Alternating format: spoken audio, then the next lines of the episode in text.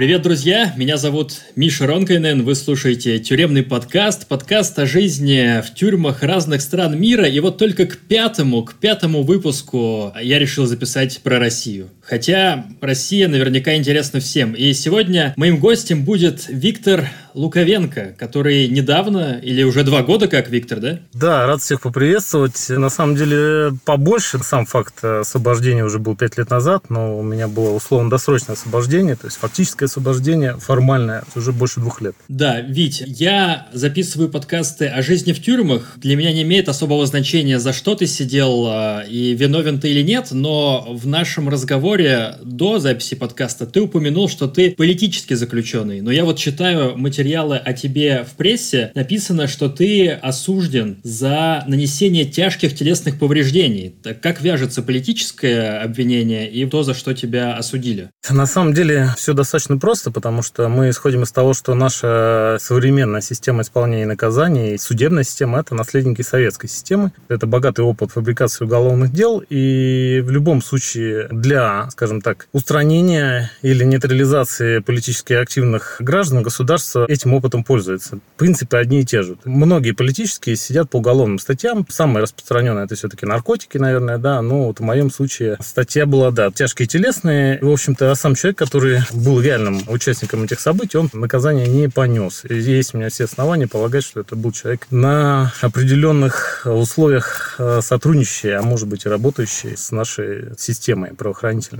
Два вопроса тогда. То есть вот этих э, тяжких телесных повреждений не было с твоей стороны? Нет, нет, не было.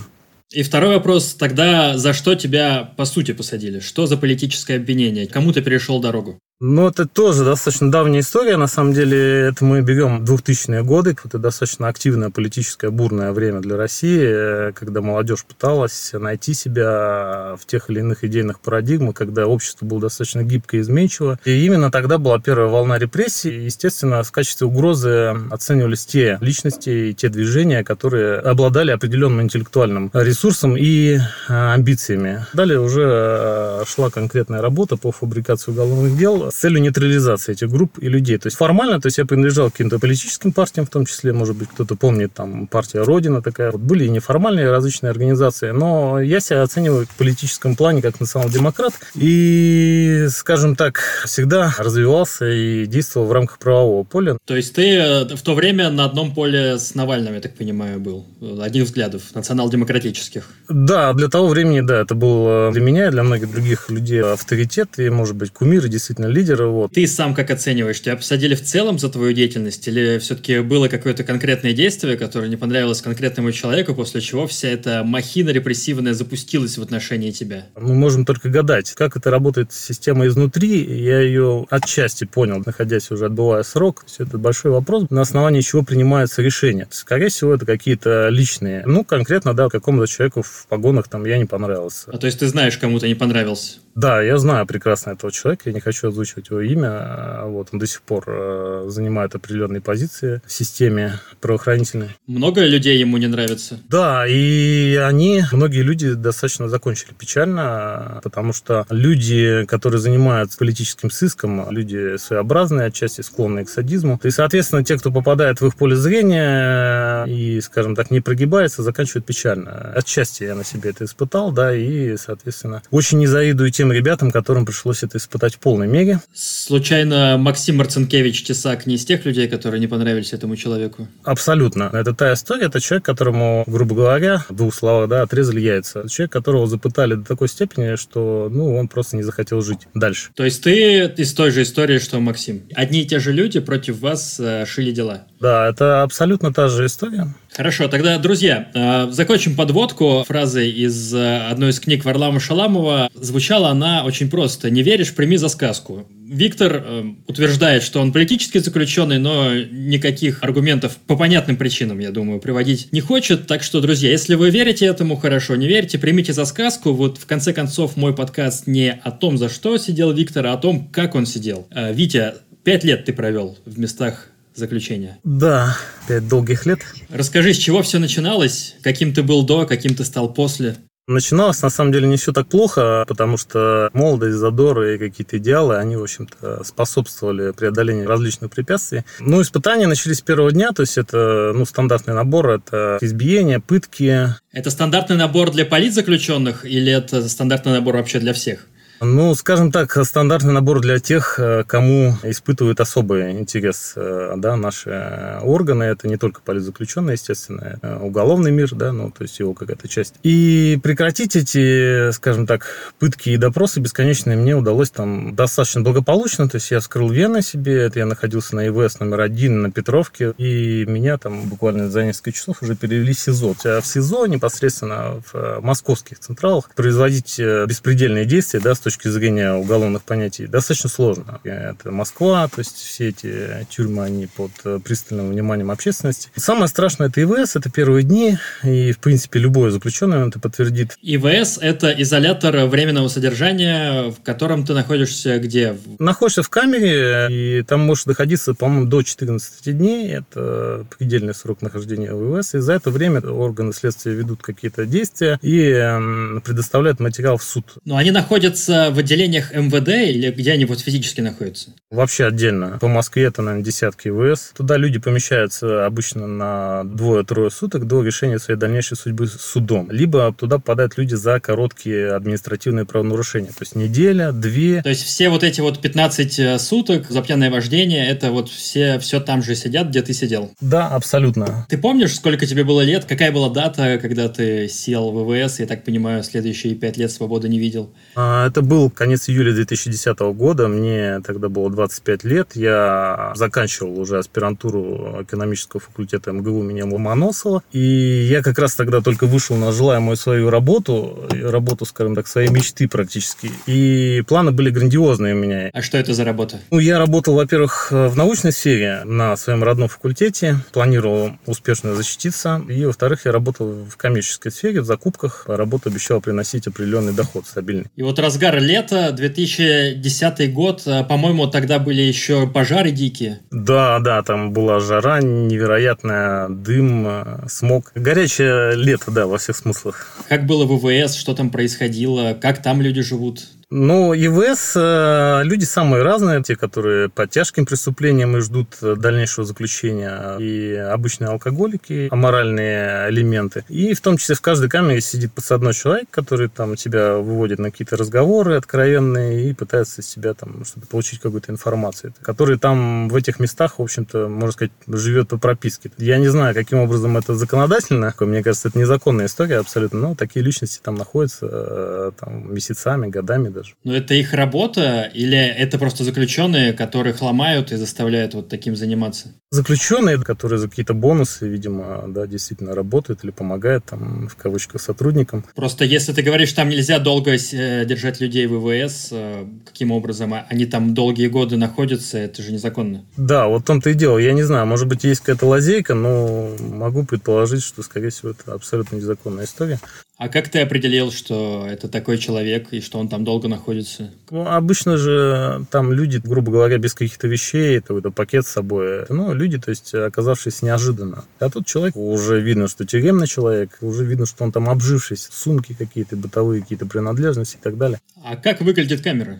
Стандартные кубрики 5 на 3, например, начиная от 5 мест там, и до 10. Дай бог памяти, у нас, по-моему, 8-местная была камера, и наполнена была наполовину. Кстати, камеры менялись, то есть и состав менялся несколько раз. Я там провел порядка 5 дней. Насколько тяжело было в ВВС? Чем там кормили? Было ли какое-то насилие в отношении тебя? А, ну, обычно каши, пустые супчики. При наличии аппетита можно даже все это употреблять в пищу.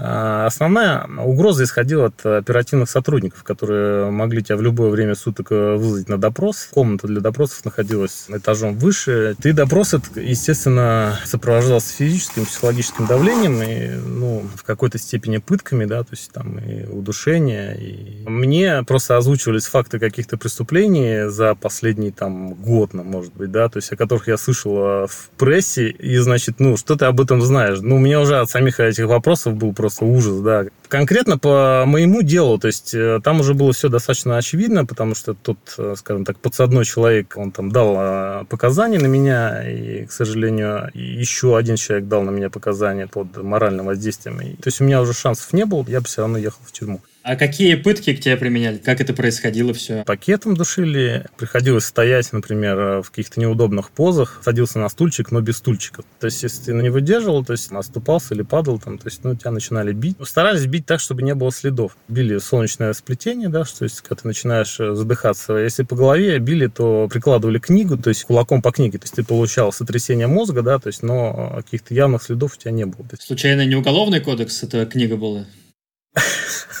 Кстати, не удивлюсь, я тогда не обратил внимания. Все-таки старались, следов они не оставлять. Да. Старались или у них получалось? То есть, насколько профессионально у них это получалось? Уже где-то третий или четвертый допрос, э, у них уже, э, то есть, они стали срываться, ну, во-первых, э, уже в алкогольном опьянении они приходили на допрос. То есть, от них прям бразило? Да, да, да, прям конкретно. Ну, тем более, издержки работы, такие, как я, были на конвейере, у людей тоже, наверное, не выдерживала психика, можно их, наверное, понять в каком-то смысле. Да и, честно говоря, как людьми-то их, в принципе, назвать, наверное, сложно, на самом деле, с такой работой. То есть, да, уже начинали они срываться, были видны у меня синяки э, по всему телу, припухшие глаза, брови. Это все за пять дней? Это за пять дней, да. И я в какой-то момент решил пойти на радикальный шаг, да. Я нашел мойку чудом каким-то. Там вообще это запрещенный предмет, естественно. Мойку? Что такое мойка? Мойка – это кусочек от лезвия, острого лезвия из бритвенного станка. А как ты ее нашел? Есть несколько вариантов. Э, ну, я не буду конкретно свой описывать. То есть всегда можно какую-то вещь спрятать очень укромно. И когда ты в камере находишься 24 часа в сутки и там пытаешься что-то найти, то иногда тебе везет и удается найти, да, то есть какие-то запрещенные предметы. Второй момент это, конечно, адвокат. Адвокат может такие вещи пронести не будем уточнять, нашел ты эту бритву или тебе ее принесли, где ты ее хранил? Для того, чтобы нанести себе рану, достаточно иметь, то есть не все бритвенное лезвие, а какой-то короткий ее отрезок. И его можно спрятать в складке одежды. Причем даже при, во время обыска, досмотра он не будет прощупываться. То есть это же достаточно гибкий материал. Хорошо, а ты прятал эти бритвы, я так понимаю, уже когда сидел в тюрьме? Да, да, да, да. Хорошо, тогда, друзья, ближе к концу Виктор расскажет несколько лайфхаков, как, что, где спрятать. Дослушивайте подкаст до конца, а пока возвращаемся в ВВС. Э, у тебя бритва, и ты режешь себе вены на шестой день. Да, и, соответственно, я предварительно написал обращение. Во всех камерах висит список да, инстанций, куда может обратиться любой задержанный. И я во все инстанции, там порядка пяти, написал, изложил факт, что на меня оказывается физическое давление и так далее. Вот. И после этого только я вскрыл себе вены и вызвал врача. И э, через несколько часов буквально меня перевели уже на тюрьму Бутырскую. Перевели из-за того, что ты писал или из-за того, что скрыл вены? Я думаю, да, и то, и другое сыграло роль, потому что начальник ИВС, он, в принципе, испугался, наверное, какой-то огласки, может быть. Как это происходило? Вот вскрытие и дальнейшие действия? Там бегали за врачами, кричали, была ли паника? Или это нормально для ИВС? Скажем так, э, ну, не частая, но достаточно обычная история. Это находятся успешные, в кавычках, да, ребята, которые пытаются пытаются вот так остановить физическое давление в отношении себя. Конечно, сотрудники, они боятся огласки. Все-таки Москва есть Москва. Всегда есть адвокаты рядом, всегда есть журналисты, которые могут приехать, и правозащитники. Они, конечно, опасаются этих инцидентов. То есть определенная беготня, паника. То есть через 10-15 минут уже появился врач. Я сразу скажу, что я не всерьез. То есть я не пытался сводить счеты жизнью, да, как некоторые делают. Я использую это в качестве протеста. И незначительно себе перерезал вены на тот момент я был один в камере, да, то есть уже, во-первых, по мне было видно, что у меня оказывает физическое воздействие, во-вторых, я уже э, заявил о том, что на меня оказывается физическое давление, и заявил это письменно, то есть вот эти бумаги я уже передал, то есть меня сразу перевели в одиночную камеру, и дальше я уже в знак протеста уже перерезал все вены, достал бритву из э, швов одежды и нанес себе десятка-два мелких-мелких ранений. У меня, получается, вся камера, весь я, вся одежда была просто в крови, и это выглядело, наверное, очень нехорошо. Вот. Но по факту я себе не перерезал ни одну вену, то есть я не делал глубокие надрезы. Ну и все, дальше все достаточно быстро происходило. Меня перевязали. И если в двух словах, то есть врач э, описал, что я, значит, симулянт, и никаких побоев на мне нету, и кровопотери мои минимальные. В противном случае, если бы он написал что-то другое, то есть потребовалось госпитализации, то меня просто перебинтовали и буквально в течение там, часа-двух уже отправили в Бутырскую тюрьму.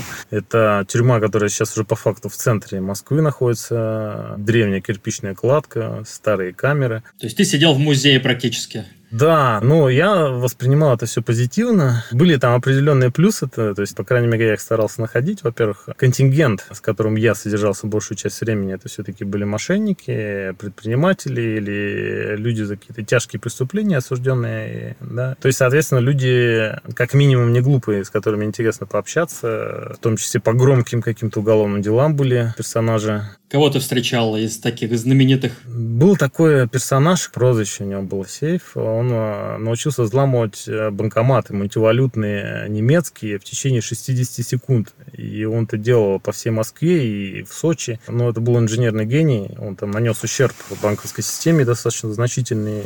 И как он был э, в общении? Да нормальный обычный парень, э, постоянно был на связи, переводил куда-то миллионы туда, миллионы сюда. У него там был бизнес свой, э, параллельно он вкладывался в производство там электрики, там еще чего-то. Продолжал свою какую-то деятельность прямо с бутырки. Да, то есть уже успешно применял свои капиталы криминальные в реальной экономике.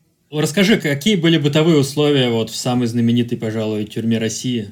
А, бытовые слои там очень различаются. На самом деле а, есть э, так называемые общие корпуса, три корпуса, если мне не изменяет память. Там 20-местные а, камеры. И контингент там, ну, скажем так, из 20 человек стандарт это двое славян, 3-4 кавказца и остальные Средняя Азия стандарт преступления, то есть это наркотики, изнасилования, мелкие кражи. Все говорят по-русски, но далеко не все хорошо. В такой камере, естественно, находиться достаточно дискомфортно. Я провел около месяца в такой камере, но большую часть времени, периода нахождения в тюрьме Бутырской, это 9 месяцев я там провел в маломестных камерах, спецкорпус так называемый, где находились предприниматели, экономические преступники, какие-то особо тяжкие преступники, то есть люди, которым уделялось особое внимание с точки зрения оперативной необходимости, оперативных сотрудников. Скажи, пожалуйста, вот в этих камерах на 20 человек, которые, где сидели среднеазиаты, там а, справляли ли намаз?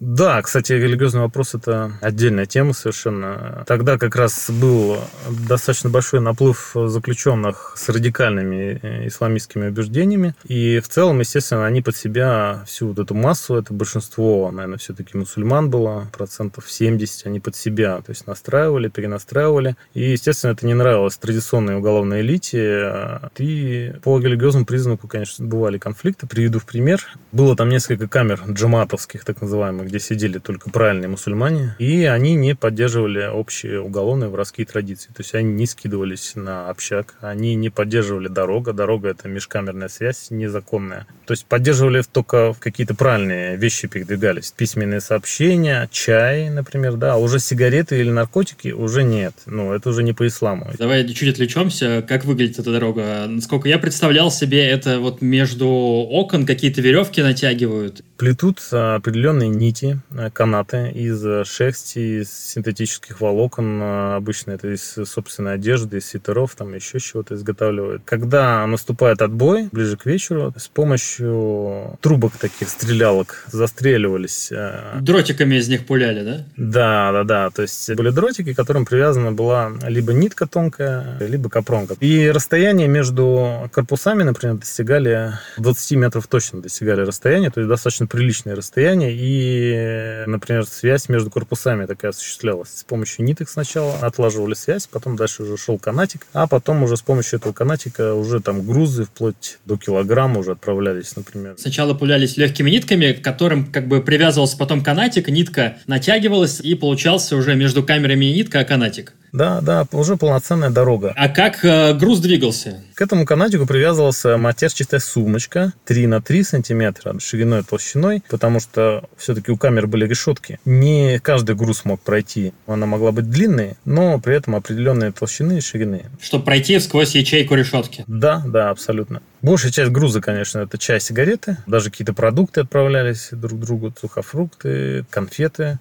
шоколад. Присутствовали запрещенные средства, да, то есть это мобильные телефоны. Таким образом передавались и наркотики, и послания какие-то там. Дорога, вот это считалось, это вообще святое понятие. Пока есть межкамерное общение, связь, тюрьма живет. Но мало же дострелить, нужно понимать, куда ты стреляешь, кому ты стреляешь. Э, то есть э, были в камерах люди, которые вот эту вот стенку противоположную читали как карту, они понимали, где что находится, в какой камере кто сидит? Да, абсолютно, конечно. То есть, э, во-первых, в каждой камере были как минимум два человека, которые ответственны были за дорогу круглосуточно. А во-вторых, в каждой камере велась фиксация, кто, где, в какой камере сидит. То есть, где сидят порядочные арестанты, где сидят, э, скажем так, негодяи, где сидят э, люди под вопросом, скажем так, непонятные, да, происходит. Где сидят красные, да, уже. Практически полное было понимание, кто, где, в какой камере находился. Это же невозможно без сливов э, сотрудников. То есть переводят человека и все, как ты узнаешь. Очень просто. Камеры выходят на общение. То есть, соответственно, каждый представляет, кто он, откуда, что он. То есть, живая связь происходит между камерами. Вот обычно голосом. То есть, человек подходит к решетке и начинает кричать. Может общаться с соседней камерой справа, слева, сверху, снизу, а может и с более дальними камерами. То есть, просто называют номер камеры, там, 274, например, или 285, и та камера выходит на связь. Если камера не выходит на связь, значит, уже все, подозрительно. Значит, там какие-то личности находятся, которые могут что-то скрывать о себе. И, как правило, правило, все равно выясняют, кто в этих камерах находится. И все это по цепочке, то есть кричат сначала в соседнюю камеру, потом соседняя камера передает эту информацию дальше, дальше, дальше, и вот так все это происходит? Да, да, да, да, абсолютно. Тогда еще у меня вопрос. Э, ты говоришь после отбоя, и все начинают орать внезапно из, из окон, а как же полиция или там сотрудники СИЗО, а, они же за долгие годы наверняка как-то должны были понять, как все это можно пресечь.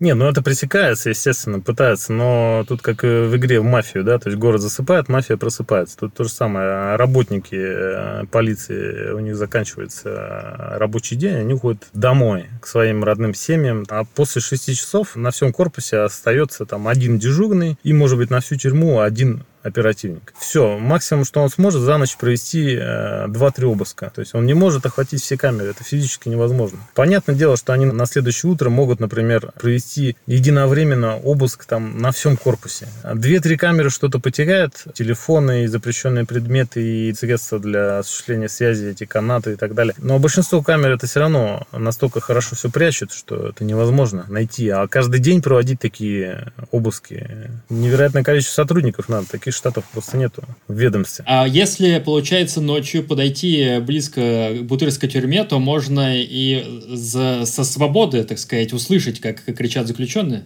Да, абсолютно. Так и связь э, производилась со свободы. То есть какие-то запрещенные предметы попадали со свободы с соседних зданий или кто-то на машинах подъезжал. То есть закинуть можно? Да, но это было реально в 2010 году. Сейчас я уже я думаю, наверное, все-таки это как-то пресекают уже, нашли какие-то технические решения. Слушай, ну как мне видится, я не знаю, э, я, конечно, не спец, но самое простое техническое решение поставить не открывающиеся окна в этих камерах. Никто не додумался до такого. Это же незаконно. Невозможно людей лишить э, воздуха там, и солнечного света. Нет, э, стекла, просто стекла поставить такие, которые сплошные, а вентиляция, ну, а вентиляция отдельно. Слушай, ну стекла я ни разу не видел, честно-то говоря. Нет, есть режимные объекты, естественно, особо строгие. Там, может быть, есть стекла. Стекла я видел только в Красноярске. Особо режимное лагерное управление. До Красноярска мы, я так понимаю, еще дойдем. А, это я просто предложил. То есть, ни в коем случае я не хочу, уважаемые заключенные, которые слушают меня, вам дороги портить каким-то образом. Просто мои размышления. А, скажи, пожалуйста, насколько там искусственные были вот эти люди, которые делают дороги? То есть, это какая-то отдельная профессия вообще? Как долго ей учиться? Они виртуозы. Да, ну слушай, я, в принципе, в свое время тоже преуспел в этом искусстве. Я обычно стоял на дороге самое сложное время суток. Это после трех часов ночи, когда уже начинаешь засыпать, и до 6 утра. Само искусство плетения, да, этих канатиков и добычи этих материалов подручных, то есть ты все это продумываешь заранее, через передачи э, затягиваешь специальные именно свитера с определенными э, волокнами, чтобы канат был прочный, чтобы он не оборвался, там, не дай бог, вполне конкретные вещи в конкретном магазине, определенное соотношение шерсти, синтетики и так далее. Самый идеальный вариант был еще мочалки, тоже какого-то вида мочалки, синтетика идеальная была, из них канаты получались тонкие и очень прочные. Мы эти мочалки заказывали там по 5 штук, по-моему, в одной передаче. А ты за это что-то получал или это была вынужденная мера какая-то? А, ну, в общих камерах, там, где, в принципе, всегда дефицит присутствует продуктов, чая, ну и мне, в принципе, в течение месяца, который я там провел, мне пришлось голодать, да, то есть буквально э, прочувствовал на себе голод. Там те, кто стоят на дороге, они, естественно, всегда получают часть сигареты, как минимум, и там спокойный сон там в дневное время. Когда я уже маломестных был камерах, то есть это уже было, скажем так, по доброй инициативе, с одной стороны, с другой стороны, ну, всегда хотелось находиться на связи, да, полноценно с, с родными, с друзьями. То есть без дороги сложно было просто жить отдельно от всех в камере, значит, быть на связи, ну, практически невозможно. То есть э, вот всю ночь курсировали сообщения такие на листочках бумаги, был текст какой-то, да, кто, где, зачем, кому что передать. Да, общение было полноценное. И с ребятами, кстати, у меня ну, самые приятные впечатления и воспоминания это ребята, которые, скажем так, э, религиозные именно, да, то есть которых можно назвать радикальными, да, мусульманами, исламистами. По крайней мере, по бутырке. То есть молодые ребята, достаточно образованные, по-моему, в основном из Дагестана. Общение складывалось с ними достаточно приятно. А на какие темы? На отвлеченные или по бытовым вопросам исключительно сотрудничали? Там нам нужны сигареты, а у нас есть масло, давайте меняться? Или вы там обсуждали, возможно, Коран? Слушай, ну с такими, да, ребятами было интересно на идейные темы пообщаться, и обмен у нас литературой, книгами происходил. То есть мы какие-то книги затягивали в тюрьму. Вот у нас даже были какие-то легендарные книги. Я помню, «Умри, старушка», по-моему, такой был писатель субкультурный Спайкер, по-моему, прозвище у него было. Были популярны, кстати, воспоминания Саида Бурецкого или дневник Саида Бурецкого. Как книгу сквозь решетку пронести? Она же не пролезет. Мы делали обычно распечатки книг формата А4, бумага сворачивалась, опять же, в трубочку и какими-то частями отправлялась. А сколько одно сообщение вот идет из камеры в камеру, которая находится напротив? Ну, достаточно быстро. То есть дорога это постоянно бесконечный практически поток э, вот этих грузиков, сумочек э, матерчатых. Из камеры в камеру, из корпуса в корпус. Ночью, около полуночи, особенно тюрьма, она напоминала какой-то муравьиный роет. Каждый пределе, каждый чем-то занят, э, и работа кипит. И из камеры в камеру ну, буквально секунды какие-то. Вот из корпуса в корпус, например, то есть это уже достаточно сложная история. Хорошо, Витя, мы с тобой вообще к дорогам пришли через историю о, а, значит, о кавказцах или о среднеазиатах, а, о которых ты начал рассказывать, а я переключился на дорогу. Давай вернемся к той истории. А, что ты хотел рассказать? Ты имеешь в виду религиозный момент, да? То есть... Да, то, что какие-то ребята, я так понимаю, не передавали запрещенные вещества, наркотики или что? О чем была речь? То есть по религиозным причинам многие ребята не поддерживали дорогу в полной мере, не поддерживали уголовные традиции. Это приводило к конфликтам, естественно. Ну, грубо говоря, когда наступает какой-то э, ответственный момент, человек все бросает, становится на, на масс. Старались этих ребят как-то прогнуть. В то же время этого человека сложно переубедить, потому что он э, может быть действительно такой религиозный, или может быть для него это средство защиты определенное. И были факты физического воздействия на таких людей, и то есть поднималось уже там восстание уже там мусульманской общины, да. Сейчас, насколько я знаю, эти уже конфликты немножко в прошлом, то есть это все перебороли. Единственное, я слышал, на Кавказе существуют некие зеленые лагеря, где уже заключенные живут не по понятиям, а по Корану. Вот эти вот все конфликты и восстания, о которых ты говоришь, они были исключительно в камерах, то есть они до надзирателей не доходили. Это черные блатные боролись с зелеными. Да, да, да. Какого-то такого именно явного открытого кровопролития нет, такого я не припомню. Ну, драки, да, действительно, были дискуссии на повышенных тонах, там, то есть моральное давление, естественно, да, психологическое. Как там все происходило в камере, в, допустим, в малых камерах, э, в которых ты просидел 8 месяцев, Это тоже были камеры с двухэтажными кроватями? Да, это были двухэтажными кроватями камеры. Они четырехместные были. По факту даже часто, что и меньше четырех людей там находилось, в каких-то случаях даже двое. То есть достаточно комфортные условия. В таких камерах бывали и холодильники, и телевизоры. При условии, что Бутырка, она достаточно доступная тюрьма в плане вот какой-то обеспеченности. То есть там, например, был спортзал, там был настольный теннис, стол стоял, и, по-моему, три тренажера, велосипед, жим лежа и что-то еще. Можно было позаниматься в течение часа. Ты со своего тюремного счета списывал средства на это. Там, не помню уже суммы конкретно. А, то есть это прям как настоящий фитнес. Туда приходишь, и с тебя еще деньги берут за это.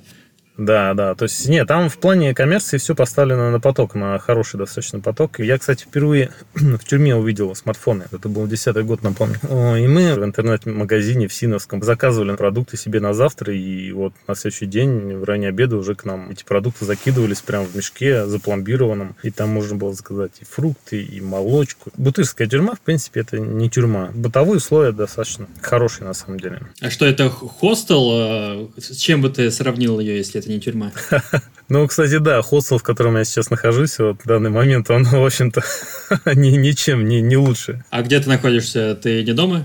Путешествую, скажем так, э, по миру, вот, и пытаясь э, восполнить упущенные годы, а во-вторых, ну... А ты после всей этой истории уехал из России и, э, по каким-то соображениям безопасности или ты просто путешествуешь? Естественно, для меня было очевидно, что в России нельзя находиться. Это постоянный риск э, для любого человека с активной жизненной позицией. Пусть даже эта моя активная жизненная позиция была далеко позади, но все равно я всегда находился в группе риска. Я все это прекрасно осознавал. И при первой же возможности, а первая возможность появилась у меня с получением загран паспорта. Я уехал из России, и это произошло три года назад уже. Ну, естественно, я могу приехать теоретически, но предпочитаю не возвращаться. Что нам, так сказать, э, всем ждать, если мы продолжим свою протестную деятельность, те, кто ее продолжают? Скажу сразу, что если бы я знал, что меня ждет впереди, я бы, ну, в общем-то, не начинал бы никогда ничем подобным, даже близко вообще интересоваться. Пусть это звучит, может быть, уныло, что, ну, никакие убеждения не стоят потерянных лет, упущенных возможностей, а тем более тех страданий, которые может потенциально принести тюрьма и лагерь. И есть, конечно, люди фанатичные, которых, может быть, это не остановит, никогда. И дай бог, что такие люди есть у нас. Они, наверное, меняют этот мир. Но я бы остановился. Если бы знал. Если бы знал, что меня ждет впереди. Но я, к сожалению, не знал, никто мне не показал, не объяснил. Хотя я имел общее представление. Нет людей, которых э, не сломает эта система. Абсолютно. Это столетний опыт накопленный. Он технологически выверен, выдержан и э, бережно сохранен. Пусть даже это будет человек там, с железной волей, убеждений. Он не устоит, если будет поставлена задача и определенный интерес к нему будет. Ты думаешь, Навального сломают? Ну, я думаю, этот человек, в общем-то, не отдавал себе отчетности абсолютно, на что он идет. И то, что он столкнулся с тем, с чем столкнулся сейчас, это лишь малая доля, вот буквально сотая часть того, что он может еще впереди увидеть. С одной стороны, я, конечно, восхищаюсь его бесстрашием, да, но с другой стороны, мне кажется, присутствует и банальная переоценка себя, и, может быть, какая-то некая, некий просчет, глупость. То есть ты считаешь, что, что его возвращение на родину было его большой ошибкой? Абсолютно, конечно. То есть нету еще того человека, который бы смог э, вот эту систему переиграть. Ну, теперь э, ведь пришла пора расшифровать вот это твое сильное заявление, потому что, судя по тому, что ты рассказывал вот сейчас про Бутырку, там все вполне неплохо. Где вот это вот все? Где ломают человека?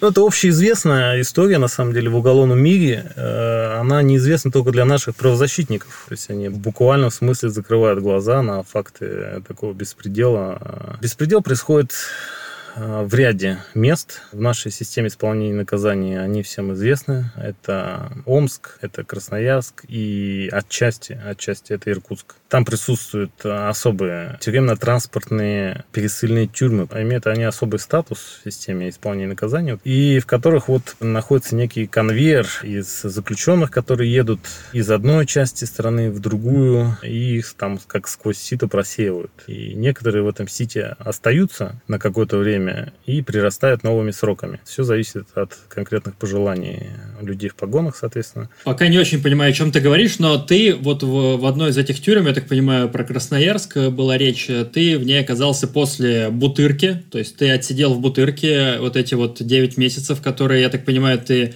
вспоминаешь теперь с теплотой больше, да?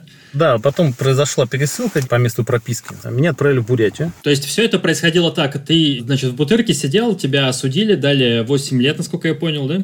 Да, да, да. И э, через некоторое время тебя отправили вот э, по пересылке на поезде в Бурятию. Да, да. Есть ли до сих пор вот эти вот столыпинские вагоны знаменитые, в которых как скот людей возят? Да, да, все то же самое абсолютно. Эти трехэтажные купе с тремя рядами коек, которые набивают людей какое-то немеренное количество, то есть там очень сложно находиться физически, да, то есть и достаточно длинные пересылки. То есть ты там даже не можешь э, поспать нормально, своего зафиксированного места у тебя нету? Да, да, да, абсолютно. Либо ты сидишь всю дорогу, либо там по очереди с кем-то спишь, либо ты забираешься на самую высокую эту пальму, но там некомфортно в том плане, что во время движения, то есть постоянно эти колебания. То есть... А окна есть там? Окна зарешоченные, там сквозь них практически ничего не видно. Вместо дверей, я так понимаю, там решетки тоже. Конечно, решетки. А в туалет как сходить? Ну, в туалет э, от станции к станции несколько раз в сутки, то есть это происходило. А в самом вагоне же были, должны были быть туалеты, там же полиция, ну, сопровождающие всиновцы ходят куда-то? Нет, в самом э, вагоне, естественно, да, есть туалет, но там определенный график. Для заключенных или для всиновцев? Для заключенных, да. Все зависит от конвоя. Бывают э, вполне лояльные конвои, когда, может быть, и в туалет лишний раз сводят, и даже кипятку подольют. И сколько дней в итоге ты ехал до Красноярска? Порядка двух недель. Хорошо. Ты доехал до Красноярской пересыльной тюрьмы, о которой уже так много говоришь. Как все это происходило? Помнишь ли ты? Ну, это идеальная тюрьма из э, такого, может быть, 21 века. То есть там хорошо кормят, там все идеально чисто, идеальные бытовые условия. Камеры там 16-местные. Но в каждой камере находится два специально обученных человека. Красные директора. Сами они себя так называли. Ну, фактически прессовщики, те люди, которые показали оказанию оперативной службы, ну, в общем-то, выбивали какие-то данные, показания или создавали какие-то условия определенные для заключенных. Это одна их миссия была. Вторая миссия, это, конечно, в принципе, борьба с уголовным миром, с черным, да, с воровским миром. А, то есть они, в принципе, сразу видели, кто придерживается понятия, а кто, ну, простые, обычные такие, далекие от преступного мира осужденные. В отношении к представителям воровского мира, соответственно, применялось психологическое, физическое насилие, само собой, и чаще всего заканчивалось оно распиской, такой официальная расписка давалась. Я отрекаюсь от э, традиции воровского мира, формулировки точно я не помню, как-то так она звучала. А для воровского мира такая записка, независимо от того, дал ты ее под давлением или нет, это уже зашквар на всю жизнь. Может быть, он, конечно, сохранит ну, какие-то свои позиции в дальнейшем преступном мире, но в любом случае пятно останется. А как все это происходило? Просто тупо избивали или были какие-то особые изощренные методы? Это тонкие психологи, то есть, скажем, определенная каста, ну, если мы говорим о присущиках, вот конкретных данных директорах, у них у всех сроки от 15 лет и больше. Это бывшие спортсмены, то есть имеющие хорошую спортивную подготовку, люди, через которых постоянный поток людей проходит. Они уже видят человека с порога, кто он, как они себя ведут. То есть я так понимаю, что эта роль э, при таких сроках, она уже стала их личностью, стала их характером. Какое у них поведение? Абсолютно, да. Но это достаточно сильные волевые люди, которые могут просто на словах человека психологически сломать. Причем достаточно сильного человека сломать. Даже без угроз каких-то, без применения физического насилия? А можешь пример какой-то привести? Может, помнишь что-то? Со мной ехал товарищ, э, он был крадун, то есть это определенная иерархия в воровском мире. Он после нескольких дней нахождения в такой камере, ну, во-первых, он отдал все, что было у него, там, спортивный костюм, чай, сигареты. Вот, отрекся от всего фактически этого мира, все это происходило просто на уровне общения. Но когда общения не хватало, какой-то порог, да, то есть они не могли преодолеть, они прибегали к физической силе. При этом э, надо понимать, что там тотальный контроль, везде камеры, э, везде за тобой наблюдают, то есть ты даже в туалет не сможешь э, уединиться, буквально в смысле за тобой смотрят. Физической возможности пронести, как я описывал в тюрьме, мойку, бритву невозможно. Там очень тщательный досмотр, в том числе физически тебе буквально залезают прорезают заднее отверстие, то есть нигде, ни за щекой, там, ни внутри тела ты не можешь ничего провести, настолько там тщательный э, досмотр в, в этих тюрьмах. Соответственно, совершить какой-то знак протеста против психологического, физического насилия нет возможности такой. А давай вернемся к красным директорам. Мне вот интересно, как они вот психологически только на словах э, могут заставить человека все отдать и отречься. Как все это происходило, как это выглядело? Начинается все с каких-то бесед, достаточно на отвлеченные темы. А дальше любой спор, в том числе по бытовой причине, то есть он переходил на угрозы, на какие-то эмоции жесткие. Но грани физического именно давления не переходили до последнего момента. Крики какие-то и словесная дуэль, в которой они, как правило, уходили победителями, потому что люди настолько вот, словесной риторики превосходили всех других осужденных в силу своей вот, практики постоянной. Даже где-то, может быть, люди образованные, потому что ну, имеют возможность читать книжки, может быть, время какое-то у них есть, которым другие люди не располагают. Помнишь какой-нибудь пример, возможно? Наблюдал за игрой в шахматы. Как раз директор играл в шахматы с одним из э, старых заключенных, да, который, может быть, придерживался как раз отчасти традиций да, воровских. И он нарушил правила. То есть сам директор, а я был свидетелем. И я сказал, ну ты же э, нарушил правила. А в итоге он обернул ситуацию так, что вот его оппонент, вот этот заключенный, после там короткого спора, 15 минут, он сказал, что он правила не нарушал, в общем-то, все подвел ситуацию к тому, что ну, вот видишь, как быстро люди переобуваются, да, то есть меняют свое мнение, а, меняют свою позицию. А ты его поддержал, ты захотел справедливости, и вот ты, значит, оказался в плохой ситуации. Но ко мне э, отношение было немножко другое, потому что, ну, в принципе, было интересно пообщаться на разные темы им со мной. И поэтому, ну, какого-то такого э, серьезного давления в свой адрес я не ощущал, но видел это давление по отношению к другим людям. Плюс я видел людей, которые уже психологически сломлены. Ну, во-первых, это люди, которые ведут себя как роботы. Они не проявляют никаких э, эмоций, никогда не смотрят тебе в глаза. Чисто биологическая жизнь, как растение. Есть люди сломленные и униженные. Ну, например, был человек, который там выполнял команды. Покажи нам зайчик. Человек встает там и прыгает как зайчик. Там. Просто ради развлечений. Да, ради развлечений. Все, естественно, ждали дальнейшего этапа, скорейшего оттуда. И когда человек должен был ехать на этап, на следующий день, например, его уже называли, его снимают с этого этапа. И вот этот страх бесконечный в его глазах не запомнился. Оставить там могут, задержать в этой тюрьме там, вплоть до месяца. Могут по оперативным причинам. То есть ты где-то чего-то лишнего сболтнул, да, и тебя начали раскручивать на новый срок. Либо, в принципе, изначально была задача тебя сюда привести, в эту пересыльную тюрьму, и, значит, сделать с тобой все, что угодно. Весь страх исключительно насаждают вот эти красные директора. Другой причины нету или еще что-то есть? Формально, то есть сами сотрудники закон не нарушают, но вот эти директора, они же действуют э, абсолютно все до малейших деталей, они все действуют с согласования да, с самими сотрудниками они находятся там на незаконных основаниях, но они не могут там постоянно находиться. То есть это пересыльная тюрьма, что они там делают? Э, вот они должны в лагере находиться. Они там прям находятся долгие годы. Да, долгие годы. Есть там среди них легендарные личности. Есть такой прозвище Шахтер. Вот он как раз с Красноярска, конкретно родом из Хакасии. Вот он там был на этой пересыльной тюрьме, потом его отправляли в Иркутск. Он там ломал Централ иркутский. Вот эти все дремучие истории с паяльниками в заднем отверстии России, значит, 9-10 год. Там была черная власть или что там было? Почему там так происходило? Почему там был такой беспредел? Да, там была черная власть, и туда прислали, да, вот этих директоров из э, Красноярского края, чтобы они, значит, там сломали режим. Это вообще, получается, какие-то игры престолов, такие скрытые от э, взглядов простого обывателя, гражданского человека, который никак, никаким образом не касается этой системы, а там творятся просто какие-то вещи вообще невообразимые, я так понимаю, да? Да, да, да, абсолютно. И через это сито, кстати, те же мусульмане проходили это течение нескольких дней, ели свинину и, значит, все, становились вполне такими режимными заключенными, брили бороды и так далее. Ты сказал, что это идеальная тюрьма 21 века Почему?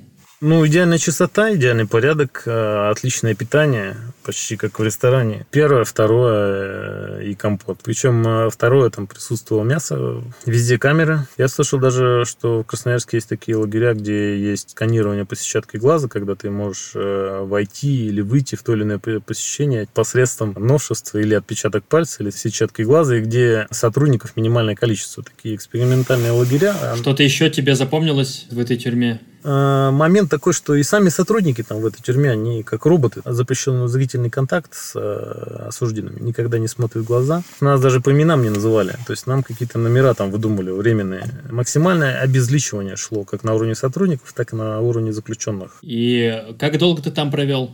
Пять суток. Потом уже в Бурятии по месту отбывания наказания я там достаточно быстро, без проблем добрался. Оказался я в исправительной колонии номер 8. Строгий режим. И, в общем-то, там я провел уже большую часть э, своего срока до момента освобождения в сентябре 2015 года. Больше четырех лет. Как происходило твое заселение, так сказать? Там я столкнулся с э, несколько другой историей. Дело в том, что у нас Забайкалье в целом и Бурятия в частности, это, конечно, традиционный каторжанский край. Достаточно распространенная эта история, когда дед сидел, отец сидел и сын сидит. Суровые края, суровые нравы. Люди там живут по определенным своим понятиям, в чем-то отличающимся от традиций в целом воровского мира российского. Это была черная зона. Да, это была черная зона. Даже на момент моего приезда она была чересчур черная. Я там застал еще второходов, а, то есть людей, которые уже рецидивисты, которые уже неоднократно срок отбывали. Старых традиций, скажем так, воровских. Как это проявляется, что зона черная или даже чересчур черная, как ты сказал? Есть э, внешние показатели, это карантин. То есть, если в карантине ты приезжаешь и тебя встречают чаем, и никто тебя не заставляет учить ПВР, правила временного распорядка наизусть, никто тебя не бьет палками. И любой черный лагерь, это для него, опять же, святое место. Это карантин, крест, это медсанчасть, и карцер. Три святых места где поддержка должна быть всегда заключенных со стороны всего остального лагеря. А карантин – это место, куда ты, когда приезжаешь, некоторое время остаешься. Да, проводишь две недели, то есть это момент адаптации. Во-первых, к тебе присматриваются оперативные службы, понимают, куда тебе распределить, в какой отряд. С другой стороны, к тебе и сам лагерь присматривается уже, потому что в черном лагере уже знает по факту твоего приезда, кто ты, откуда. К нам приходил сам смотрящий за карантином, прям на карантин заходил с лагеря и знакомился, кто, чего, откуда. Общение какое-то велось. Собственно, минусы да, черного лагеря – это абсолютное повсеместное давление со стороны окружающих, то есть не со стороны системы в целом или не со стороны сотрудников, а со стороны осужденных, которые имеют свои понятия, которые тебе все навязывают. Ну, то есть, грубо говоря, если ты в Бутырской тюрьме или Московских централах и вообще в целом по России, э, уже воровской мир давно решил, что человек либо он живет по воровским понятиям, либо он живет собственной жизнью. Там, э, Забайкалье, это другая история короткое время пребывания в лагере ты обязан был знать, кто, где, какие смотрящие. Ты должен был всех наизусть знать, ты должен был наизусть знать, кто в карцере конкретно находится в данный день. Ты должен был знать всех оперов, кто, где, что, зачем отвечает, какие у них повадки и особенности, кто сегодня на какой смене. А зачем все это нужно было? Для чего? Ну, потому что это старые традиции воровского мира. То есть для того, чтобы ориентироваться в жизни лагеря и приносить пользу, и не навредить ни в коем случае окружающим. А приносить пользу опять каким образом? Опять же, стоять на дороге, дорога своя в лагере. Там вместо дорог, вместо канатов люди передвигались из барака в барак и переносили запрещенные предметы. Там это называется трасса, стоять на трассе. Ты должен был стоять на трассе, смотреть и передавать всю информацию по передвижению в лагере. Либо ты должен был быть кустарем, что-то производить, продукцию из дерева, из пенопласта, из еще чего-то, которое отправлялось куда-то на свободу, продавалось или обменивалось, опять же, на тот же чай, сигареты. Так и запрещено же работать черным, разве нет? Или это не считалось работой? Нет, это не считалось работой, то есть ты же работаешь не на сотрудника. В то же время у нас на каком-то этапе лагерь стал сереньким, вот, то есть многие стали работать, и в том числе швейное производство было, у нас деревообработка и так далее, еще тоже контролировали те же блатные, то есть в каждой промке, на каждом цеху были свои смотрящие и так далее. Все дружно работали, никому это не, ну, скажем так, не шло в разрез понятием. А что э, в целом означает черная зона? Смотрящие, кто это такие? Чуть подробнее расскажи для тех, кто вообще не в теме.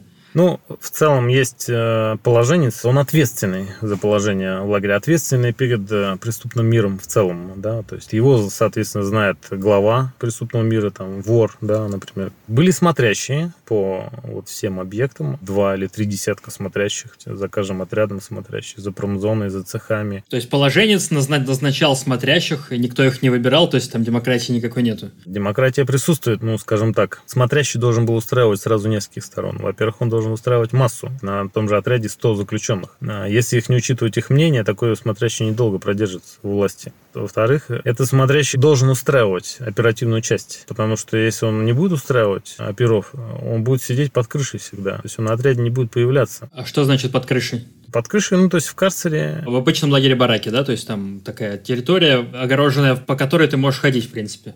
Да, то есть у нас был, в принципе, спорт достаточно распространенно. И играли в футбол. Ну, играли в футбол, кстати, в основном блатные. Обычным смертным это не поощрялось. Особенность, кстати, лагеря. А что в этом особенного? Скажем так, представители воровского мира старой закалки, они не приветствуют спорт. Это не входит в их э, образ жизни. Ну, нельзя совмещать спорт и там курение, а, там алкоголь, наркотики и так далее. С другой стороны, если человек занимается спортом, значит, он э, в дальнейшем физически может воздействовать на другого заключенного. Потенциальный прессовщик. Значит, те, кто-то уделяет особое внимание спорту, это очень-то опасные заключенные. Может быть, положение в лагере изменится в будущем, и такие люди станут прессовщиками, спортсмены.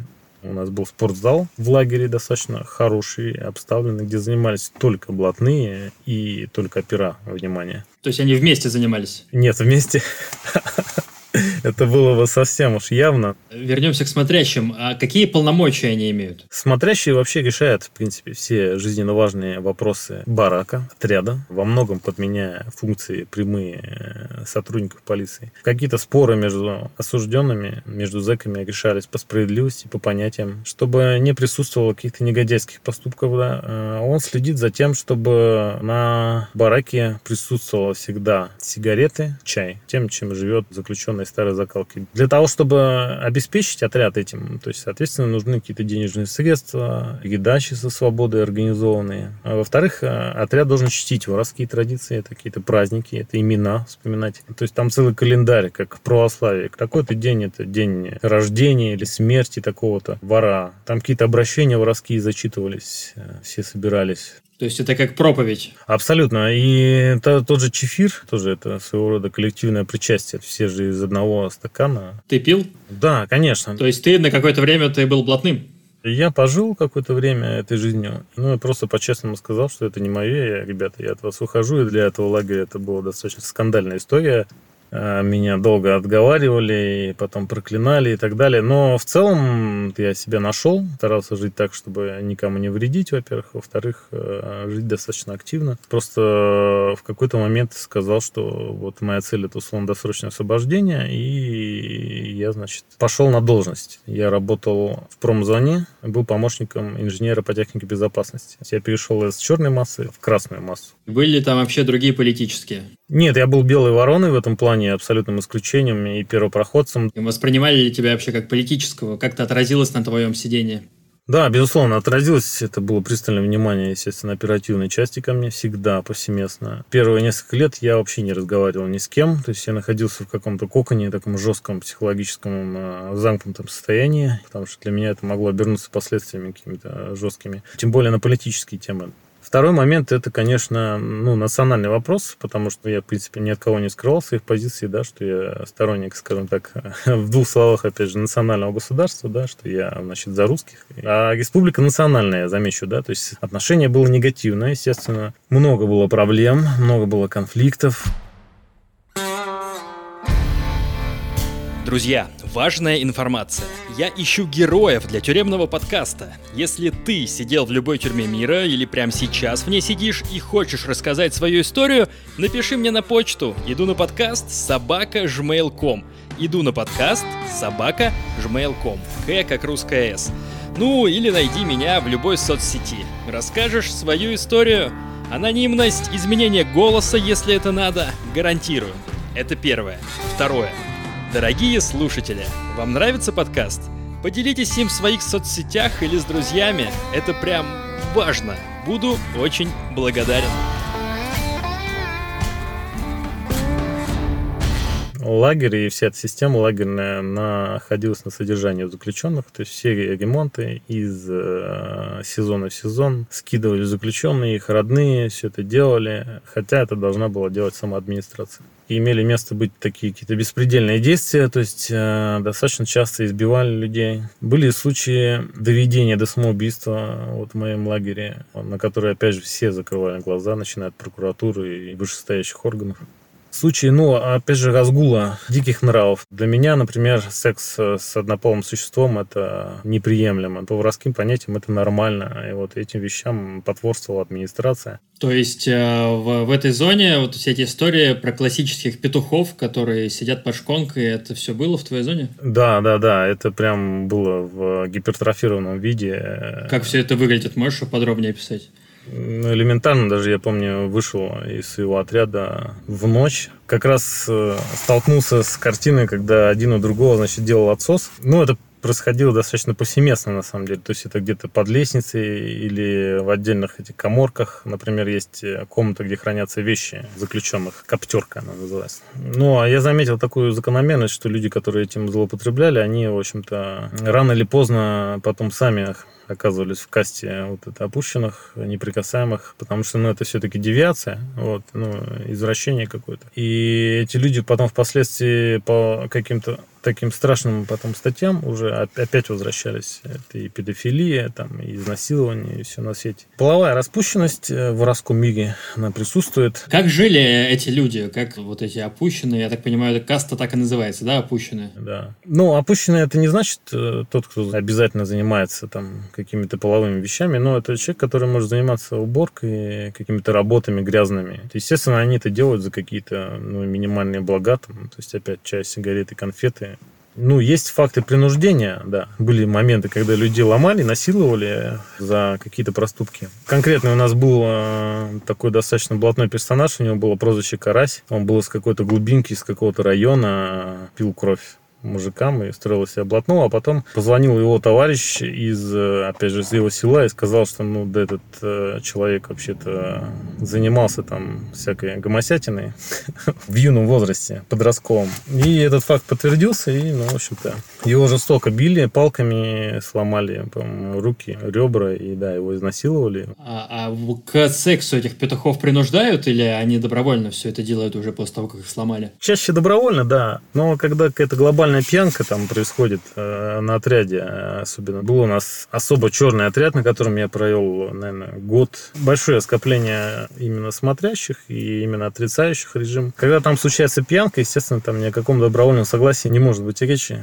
Ну, то есть, как это все происходит? Просто вот стоит опущенный, его блатной какой-то, кто хочет поразвлечься, берет за руку и ведет его куда-то, все, да? То есть, никаких там прелюдий, ничего, разговоров нету? Или сигарету нужно дать? Не, сигарету нужно дать, да, но никаких прелюдий, естественно, быть не может. И самое главное, что прикасаться к этому человеку запрещено. Если ты к ним прикоснулся, то все, ты уже в этой касте. То есть, одна часть твоего тела только должна к нему прикасаться.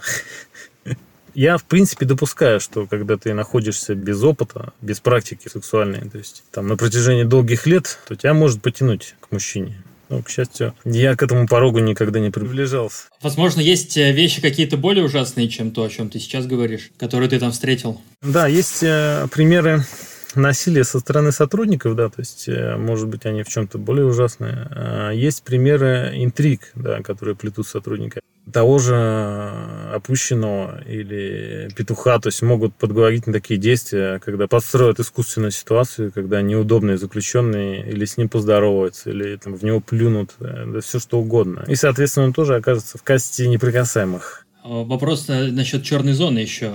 В черной зоне администрация лагеря, она под блатными или они вот эти красные, соответственно, синовцы и блатные, они как-то параллельно существуют?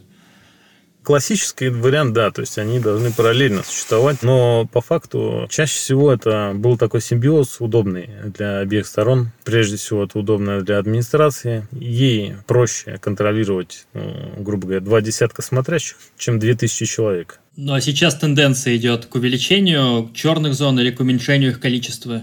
идет абсолютный предсказуемый тренд на рост режимной составляющей. Рост абсолютно красных режимных лагерей, где жизнь, в общем-то, по распорядку, чаще всего невыносима. Те же правозащитники у нас, если я приехал в 2011 году в лагерь, это были правозащитники, то уже там в 2015 году, когда я уже уезжал, там уже были все свои люди. То есть сами бывшие сотрудники, ну какие они, извините. Общественная наблюдательная комиссия, по-моему, как так называлась. То есть какие правозащитники из бывших сотрудников? Это смех. То есть это декорация? Декорация, да, то есть... А как блатные, в принципе, относятся к власти, к Путину?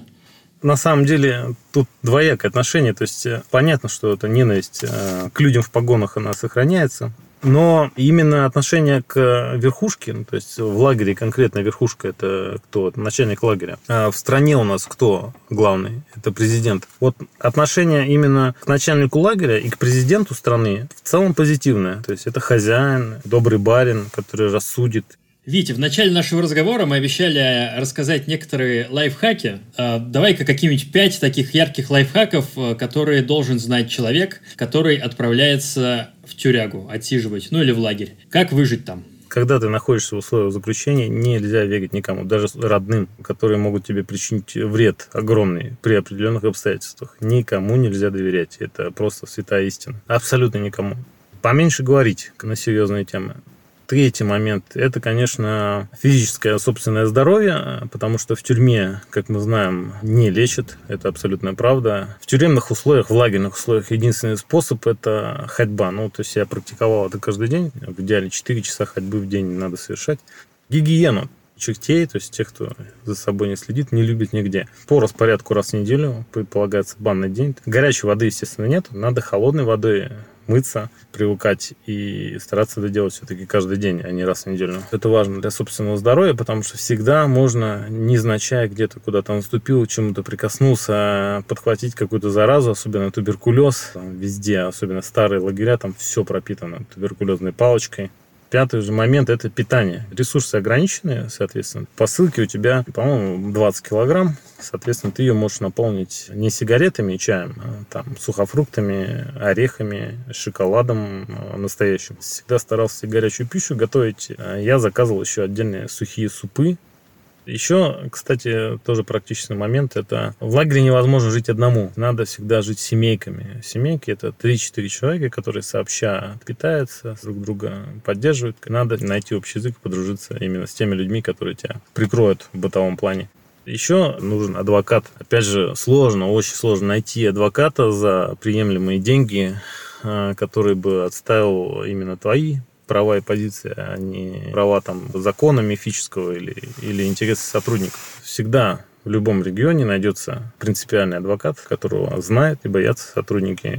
Ну, это должны, собственно, и родственники, наверное, тоже озаботиться такими вещами. Вить, как ты сейчас, спустя 6 лет, вспоминаешь вот этот период свой сидельческий? С какими эмоциями? Какого он у тебя цвета, возможно, внутри головы окрашен? Хороший вопрос, но тут, опять же, несколько моментов есть. Это печальный опыт, который никому не пожелаешь и которого я бы хотел избежать. Во-вторых, это, конечно, необратимые последствия и в плане психики и характера это постоянно мешает. Этот опыт в реальной жизни, он никак не пригождается, он только мешает. Все эти сказки про то, что человек там отсидел, набрался опыта и потом где-то преуспел в бизнесе, это все сказки, сказки, только сказки. И последний, наверное, момент все-таки всем политическим, которые как-либо хотят сохранить свою активную позицию, я, собственно, советую продумывать э, вариант проживания вне России на среднесрочной, по крайней мере, перспективе. Конечно, хочется верить э, в счастливое будущее, но, в общем-то, если трезво помыслить, я думаю, ничего хорошего не ждет ни нашу страну, ни наше общество.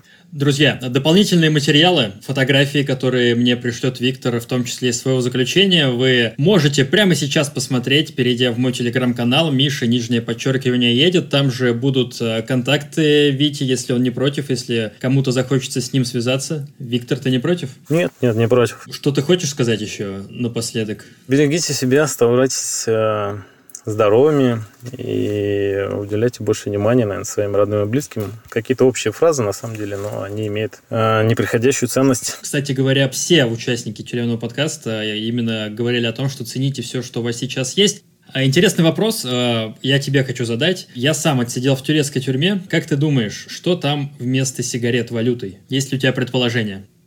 Ну, может быть, это хлеб, нет? Нет, Витя, это не хлеб. А, друзья, чтобы узнать верный ответ, подписывайтесь на тюремный подкаст, там, где вы его слушаете. Я буду задавать этот вопрос всем. В одном из выпусков наверняка кто-нибудь угадает, и вы об этом узнаете. Ставьте лайки везде, где можно поставить лайки, оставляйте комментарии везде, где можно сделать это. Спасибо, что прослушали этот выпуск. Витя, спасибо тебе большое, и я желаю тебе продолжать свободную жизнь, пока ты благополучно не умрешь. Взаимно. Спасибо за возможность высказаться. Пока. Все, пока.